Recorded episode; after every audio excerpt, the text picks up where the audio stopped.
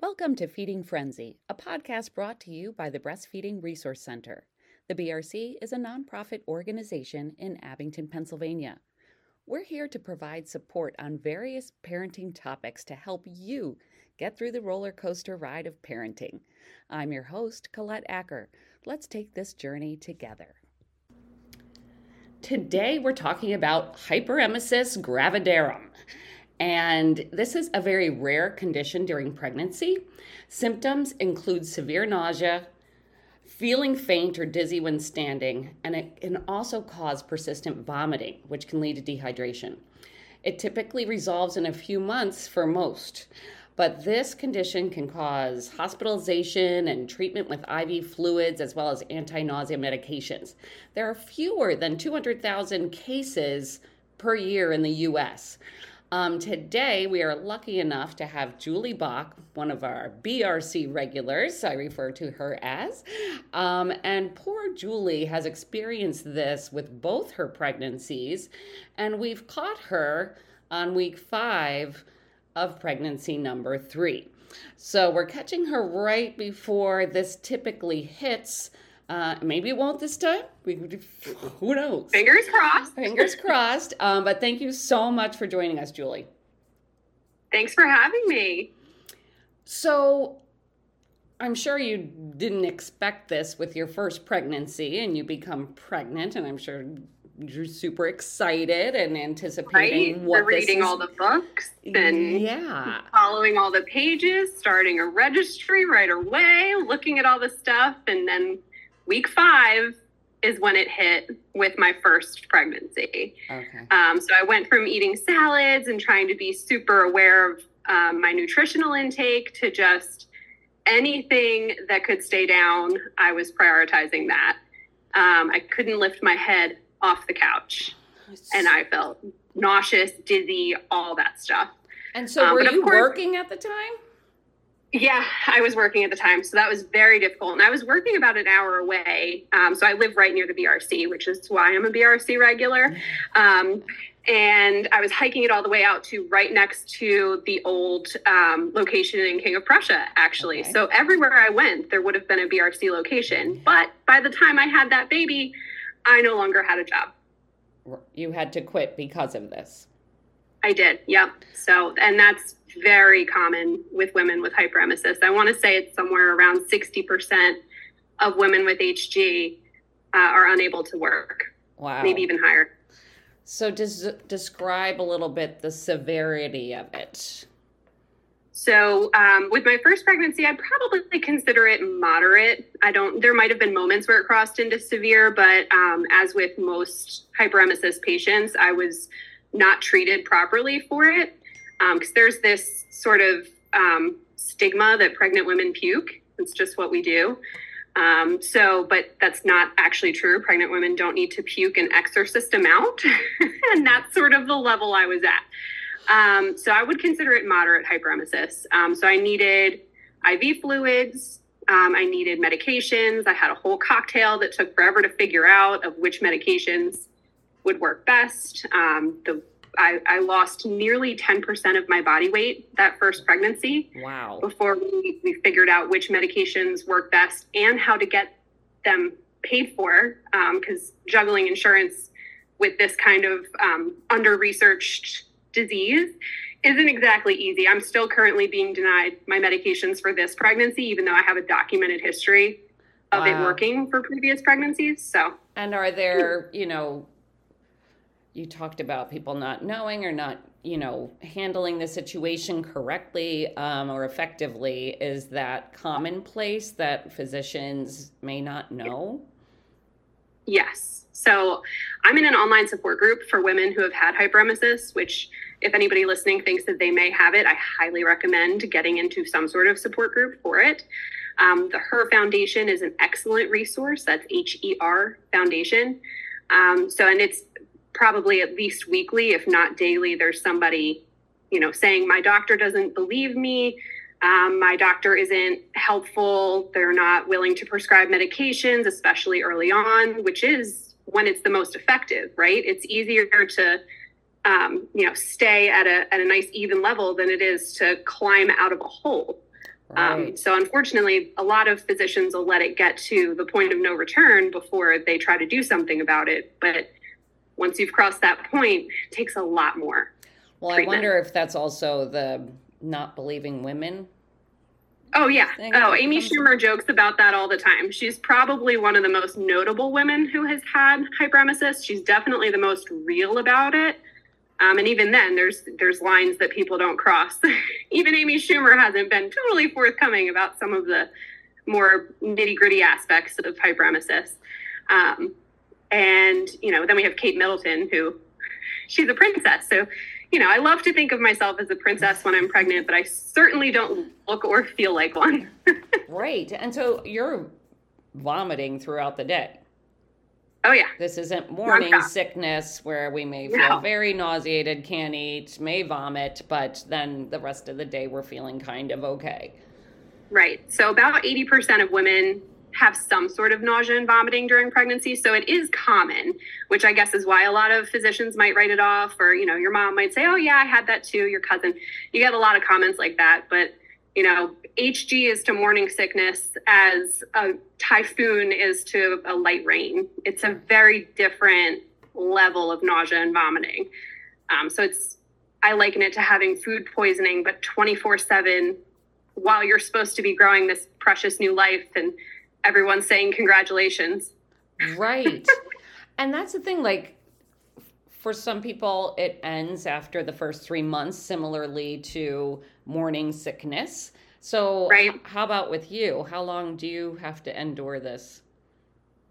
So, again, it's a little bit different for hyperemesis compared to morning sickness. Hyperemesis typically resolves for most women around 20 weeks, about halfway through the pregnancy. Okay. Um, and then for the lucky few, we get it the whole time. So, I've had it for the duration of the pregnancy for both of my two previous pregnancies. And so, what do you do with your first child while you're vomiting and can't lift your head off a pillow? Screen time, which I know is not uh, the right answer for some people. Gotta do what um, you gotta do, right? You do what you gotta do. Um, keeping snacks available so that they can sort of feed themselves because smelling food, even being in a kitchen, can be such a horrific trigger. It's really hard when they're potty training too um, as you can imagine. Yeah. so it's very difficult when you already have children. So, how old are your kids now? So, my oldest is about to turn five in a month, and my youngest is a year and a half. Okay, so these two kids are not self sufficient. No, definitely so, not. They are going to need you. Um, yes. And and my village. yes. And so you know, are you preparing for that? Have you called in friends yeah. and family to help you out? Oh, yeah. So, unlike the typical um, moms who wait until 12 weeks to announce, I generally tell, you know, at least the inner circle right away so that it's all hands on deck, especially during some of the harder moments of hyperemesis, which is typically the worst from around 10 to 14 to 16 weeks. Oh, interesting. Um, so, you know, it's it's right around that time where people haven't told folks yet. Um, so I, I do I call in the reinforcements right away. I'm also very lucky that I have such a great network of, of supporters. I've got the kids' grandparents, my husband's on board. Um, we live in an affluent area. All of those wonderful things that really increase the likelihood that I will have a successful pregnancy despite this. But most women do not have these resources, do not have the health insurance and opportunities that I have being in the Philly area. So I try to use my voice to speak out um, about how hard this can really be. I have a cleaning service that cleans my house for me. Even though I'm a stay at home mom, I have people that will cook for me. You know, like you think of what a stay at home mom does, cleaning and cooking are generally the two main components. right. nausea and vomiting takes that away. Yeah. So and so hard. maybe this is a little too personal, but did you discuss having another child with Oh, your yeah. village of support? Would you be willing to help me if I do this again? Yeah. Yep, definitely. So it, it was it was a known thing. Um, so we had we had the whole crew on board. You know, we don't we don't get into the nitty gritty with them about when or that kind of stuff, but they generally had an idea. You know that there was there was somebody else coming. They were going to be added to the crew at some point, and that I was going to need help getting to that finish line. Yeah. And I'm sure it was a sit down conversation with your husband. Oh yeah. Oh yeah. So he's um he's excited for a third child. He's not excited for a third pregnancy. Neither am I, to be completely honest. It's hard. Um, but we do again, we re- both rely on that network of support because it's hard on the husband too because he becomes a caretaker to me and I'm typically the caretaker to the family. Um, so it does shift the dynamic for those 9 months just a little bit. Um, but we have we have therapists. We each see our own. We have a therapist that we meet with together. Um, so it's we have such a good support to be able to do this that i totally acknowledge most people do not have. Right. And it's still super hard with all of that. very very hard. I, i'm not even gonna lie. I've cried several times. Even though this was exciting news it's overwhelming to say the least. So I I've read that it could be hereditary. Do you know someone else? So I have I've read that as well. You're you're much more likely to have it if your sister has had it, your mother has had it. Um, no, I do not know anyone else in my family who has had it. So I'm one of the lucky few, if you want to call it that. Um, and that's some of the research is really in its infancy. So um, you know, Amy Schumer jokes that they haven't really studied this yet because it only happens to women. um, but we yeah, we know all so- about that in the breastfeeding world too. right right exactly so um, they used to think that it was from our hormones the hcg that shows up on a pregnancy test Correct. um, so that, that's still a widely held belief amongst physicians but it's um, recent research as in between my first and second pregnancy that recent um, has shown that its act, hyperemesis specifically comes from um, something called gdf15 which is um, a different uh, hormone entirely than Oh. hcg Okay. And so um I was reading that some people don't have it for all of their pregnancies. right so there's there's a lucky few that i'm not part of or hopefully i'm part of this time um, it, it is 85% likely to reoccur in subsequent pregnancies so it's it's if you have it for the first one you're definitely better off um, preparing and prepping to have it again if you're hoping for more children um, so i'd highly recommend anybody go through it create that network of support wherever possible Right. And it, that must have been just crazy with your first child when you don't expect it yes and you're I was hitting that level. scrambling, absolutely scrambling. So, you know, now I have some of the resources to know how to navigate the insurance and get on the right medication. And that's just baseline care, right? And I have a provider who believes me. I did have to switch doctors between the two pregnancies. Um, the first one did not believe me. I told her that the only thing that I could keep down one week, and I was like 10 weeks along, was um, uh, Sour Patch Kids. That's all I could keep down. Everything else I threw up. And they're super sugary. That's not healthy. Right. Although I do love to enjoy some sugar every now and again. Um, and she, her response was, Oh, my son loves those. Oh, wow. And I'm like, That's, I'm coming to you for medical help. You know, Yeah. I'm not making casual conversation. So, And so you ex- you must experience weight loss during your pregnancies. right. So with my first, I lost 10% of my body weight. Yeah. And then with my second, I did not lose as much. It was just over 5%. Um, and I, I attribute a lot of that to having gotten on the right medications early um, and having very proactive doctors um, and support systems that were already in place. People already believed me going into that second pregnancy Right. that this could get bad. And did you ever have to be hospitalized? yes.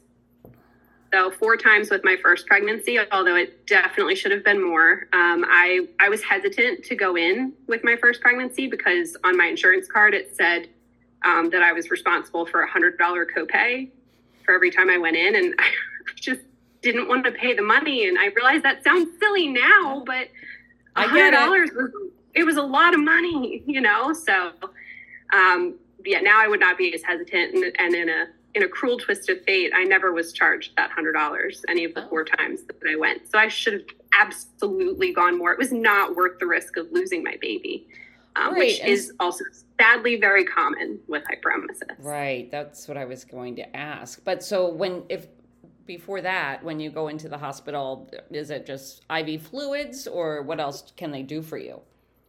So they can actually do a lot. And, and um, again, more recent research has shown all sorts of different ways to get what we need into our bodies. Um, so again, there's this prevailing idea that the baby will take what they need from the mother. And when it comes to hyperemesis, that's not necessarily true. Um, so hyperemesis is actually the leading cause of hospitalizations in the first trimester of pregnancy. And generally, what they'll do is give you an IV, maybe give you some Zofran, maybe some Reglan, all stuff that people have heard of for, you know, maybe if you went out drinking um, and had a really rough night, they'll, they'll, hydrate you with that kind of stuff and give you some nice nausea medications. um, but it's actually easier for an alcoholic to get these than it is for a pregnant person. Oh my God. So, it's, uh... yeah. Because yeah. they don't they don't study this stuff in pregnant women so they're hesitant. They don't want to cause damage to the baby. The good news is taking these medications uh, the risks um, the benefits far outweigh the risks. Right. So um, you know taking the zofran even before 10 weeks is fine for your baby. It's definitely not as high of a risk as prolonged malnutrition prolonged dehydration um, and obviously severe weight loss yeah so and so the meds were worth are there certain foods that were better for you or I'm sure that's got to be individual. The, the, the things that you yeah. are your go-to foods during this time period. Yep. So it, it changes over time, even within each pregnancy. So um, early on, I was sort of living on rice for my first pregnancy. That didn't last very long at all. That changed before even my first hospitalization. Um, you know, so it's it's really different every week to week. Even um, I remember that um, English muffins worked well for a little while, and then they stopped working, and I didn't know what to do. So I'm like, oh, that was all I was eating, literally. Two English muffins, well, like two halves of an English muffin, was what I could eat a day for a little while. Wow. It would take me about two hours to eat a whole English muffin because you have to really eat slowly to make sure that it stays down. Because if you sort of gobble it down like you would in a normal meal, it's coming right back up. Wow. And that sounds, it just sounds horrible. And so we touched on this a little bit. What are some of the, are there concerns for the baby or even like long term concerns once they're born? Yes. So typical pregnancies, we usually see um, sadly that one in four don't make it to term but with hyperemesis moms it's actually one in three don't make it to term um, and that's for a variety of reasons both uh, medical and obviously therapeutic terminations are more common for women with hyperemesis okay. um, and so even after birth we still see some effects on the babies um, so for, for breastfeeding it can go one of two ways either it can be an incredibly healing experience to breastfeed your child or it can be incredibly triggering for moms to breastfeed. Um, so it, it, could go either way. Both are valid. Both are very common. Um, and then for developmental issues and physical ailments, um, the, the risks of those increase for babies with moms. Wow. Um, and you're going to warn your daughter, right? When. oh yeah. yeah. Make sure she knows about this, the possibility. So, um, you talked about the resources, the support groups. Are they online? Yes. Um, so the Her Foundation has a wonderful support group um, that meets via Zoom monthly on the third Thursday of every month. They also have an online Facebook group that you can post in anytime about anything.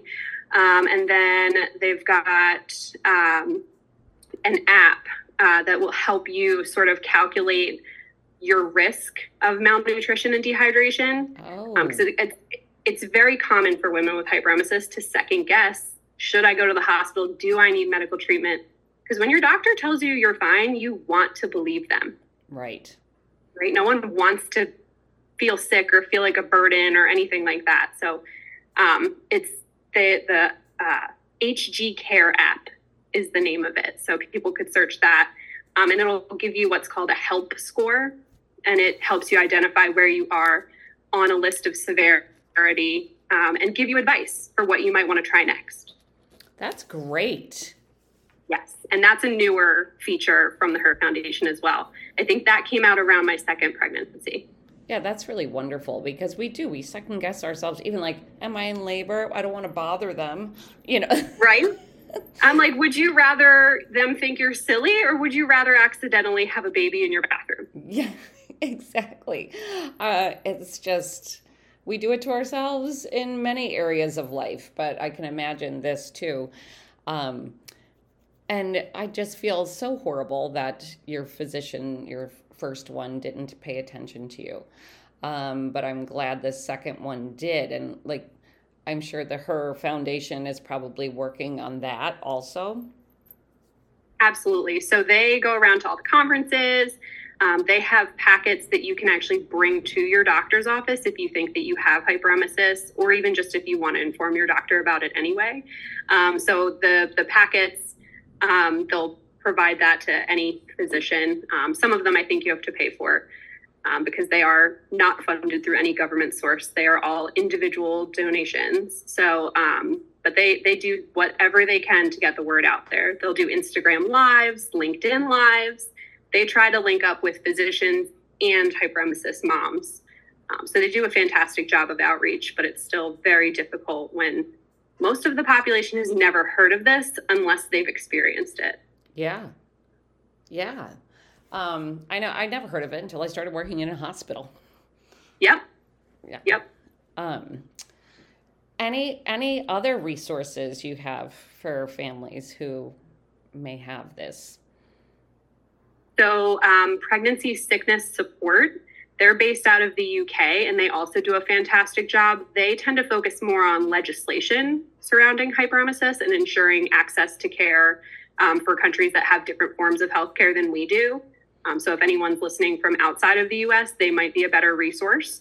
Um, although the Her Foundation is all over the world. So wherever you are, you should be able to access them and their resources as well. Yeah, the insurance game is a little frustrating. So um, certain medications they're denying you, or they're or they won't, you'll have to pay out of pocket if they deny you. Right. When it's right, prescribed yeah. by your physician for a disease. Yes. So um, they've tried to prescribe, it's this very baseline um, medication that most people have heard of. It's called Diclegis, and it's a combination of Unisom and B6 vitamins, which is um, sort of as they say, it's, it's considered safe during pregnancy and breastfeeding. Um, but it's not necessarily the most effective at managing nausea and vomiting. But they always want you to start with that before they'll prescribe Zofran or Reglan um, or any of the more um, more risky, if you want to even call them that. They're not even that risky. Uh, there's a slight increased risk of cleft palate for um, Zofran use, but even that isn't super well studied. And some studies say that it's not really there, and other studies say it's a very slight increased risk. Wow. It's so frustrating. And I, I'm assuming the other medication is cheaper for them. Well, not necessarily. So Diclegis, if you were to use the app goodrx.com, which if anyone is struggling with insurance, I highly recommend goodrx.com to see um, if that can get you a discount on anything that you need. Um, so uh, if you use GoodRx for Diclegis, it's about $100 for a month's supply. Um, using GoodRx, depending on the store, for Zofran can get it down from $600 for a month's supply out of pocket all the way down to like 20 ish, really? on where you are. Yeah, so so having some sort of other option makes all the difference. When my husband first heard $600 for my Zofran prescription that was denied by insurance um, at first, he uh, had a cow and called me and he was like, "I'm leaving CVS. I, I can't. We can't do that." I'm like, I, "Relax. Here's the link to GoodRx. Here's the coupon code you need to give them." I had forgotten to give it to him, even though it was my second pregnancy. you had a lot on your mind. Um, Yeah. Yeah. So, yeah, $600 a month plus $100 a month for the other one. Yep. And and those are some of the most common ones, but there are quite a few. Some people take um, Phenergan. Some people take different um, antihistamines in combination with these. So generally, a woman with hyperemesis is not just on one anti-nausea medication that fixes all. Most of us find that there's some sort of magic combination, and nobody knows what it is or how to get it or any of that. You just sort of stumble across it one day. Wow. That's frustrating. So, we need a lot more research on this.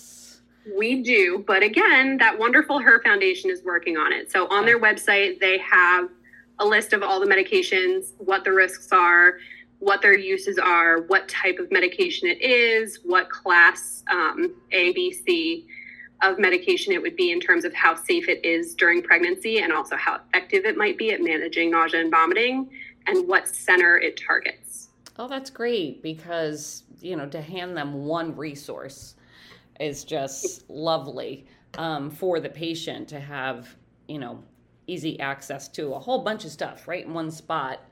Um, Makes a huge difference and helps them to advocate for themselves, which is unfortunately what we have to do. Um, you know, and you're like, well, there's only 200,000 people a year who have this. We can't spend all this money studying this, you know? Um, but yeah, something needs to be done. It sounds horrible. So you you're awaiting the day. I'm awaiting the day. So the countdown is on. I'm somewhere around five weeks pregnant. That's when it hit for my first.